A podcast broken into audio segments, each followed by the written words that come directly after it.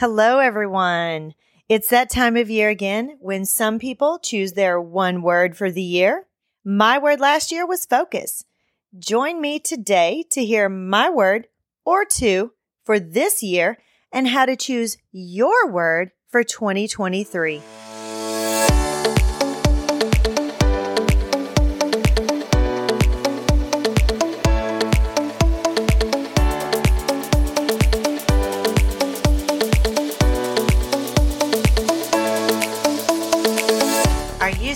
And anxious at work and feel like your life is out of control? Do you want to work from home and own your own business and own your own time, but don't know what to do or how to do it?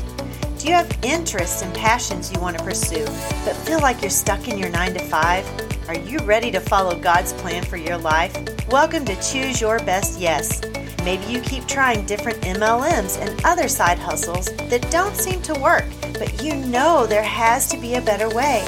In this podcast, you will learn to hear and listen to God's voice, calm the chaos in your work and personal life, and battle and win the war against stress and anxiety. Hi, Kindred. I'm Mel, a professional woman, entrepreneur, coffee, and Jesus lover. I've tried every MLM and other way possible to start my own business. And after trying to be someone I'm not for far too long and wasting a lot of time and money in the process, I finally realized those paths didn't use my gifts, talents, and skills and were not the path that God has laid out for me. I finally stopped listening to the world's view of success and started listening to Him and following His blueprint for my career. And now my mission is to empower you to dig deep and know when to say yes to the things that God wants you to and no to everything else. Let me help you learn to move forward and pursue your passions and stay emotionally healthy while doing it. Imagine working from home in a career you love and scheduling your entire day your way. If you're ready to ditch that unfulfilled life for the life God meant for you and get your message out into the world, you're in the right place. Kindred, let me show you how to calm the chaos in your life and pursue your true passions with an online business you love. Use your God given gifts and talents and persevere toward your personal and professional goals. Grab your coffee, notebook, and pen and relax in your favorite spot. Kindred, it's time to take notes and grow yourself God's way. Really make resolutions because I am notorious for failing at keeping them. And then I feel bad about myself and I beat myself up for an appropriate length of time before forgetting that I even made one a few weeks later. A few years ago, I decided that I would rather choose a word for the year and use that word as my growth area for the year instead of a resolution that would end up in the back corner of my mind, eventually covered in dust and forgotten. Aw, that poor forgotten resolution. This year, I've chosen two words actually reset and transformation, which kind of go together. When I choose a word or two, as in this case, I lean on God to help me and I do a lot of soul searching to make sure that the word I choose isn't just a word that I think is cool sounding or that others are going to be envious of and wish they had chosen.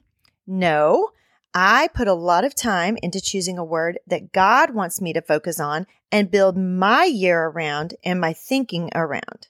Words that give Him the control, and with His help, I can make pivotal in my life. So again, my words are reset and transformation.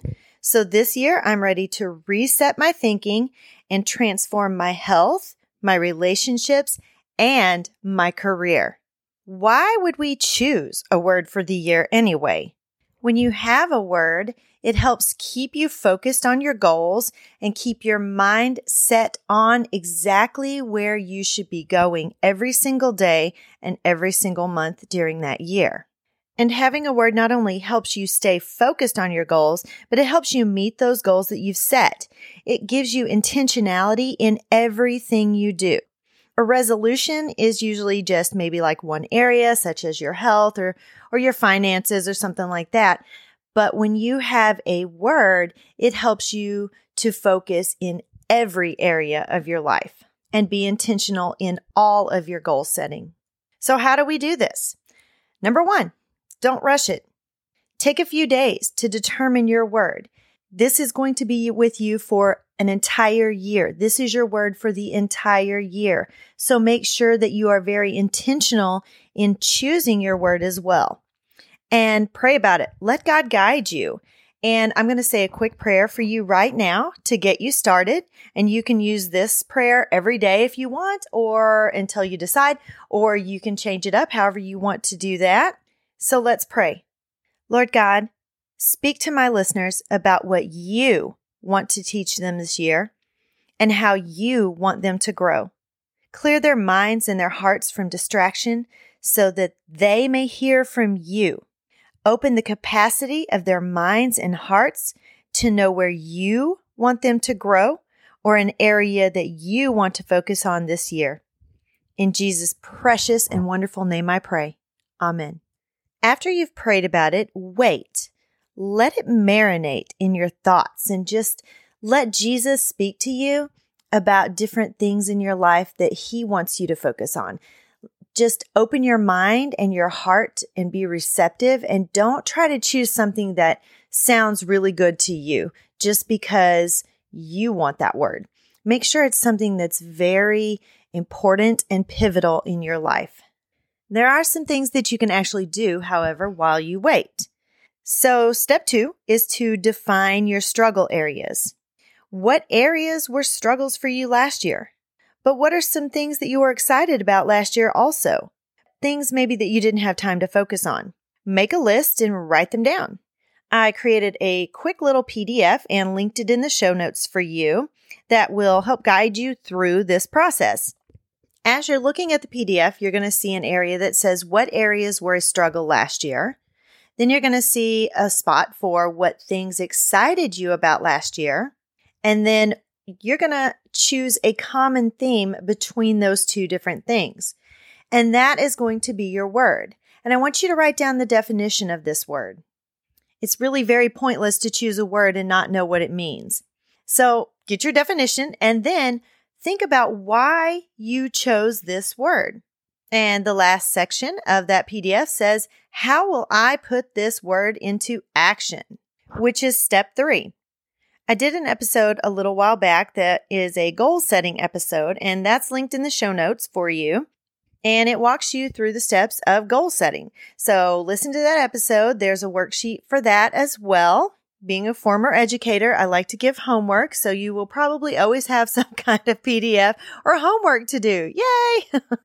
After you choose your word, post your word in different places as a reminder.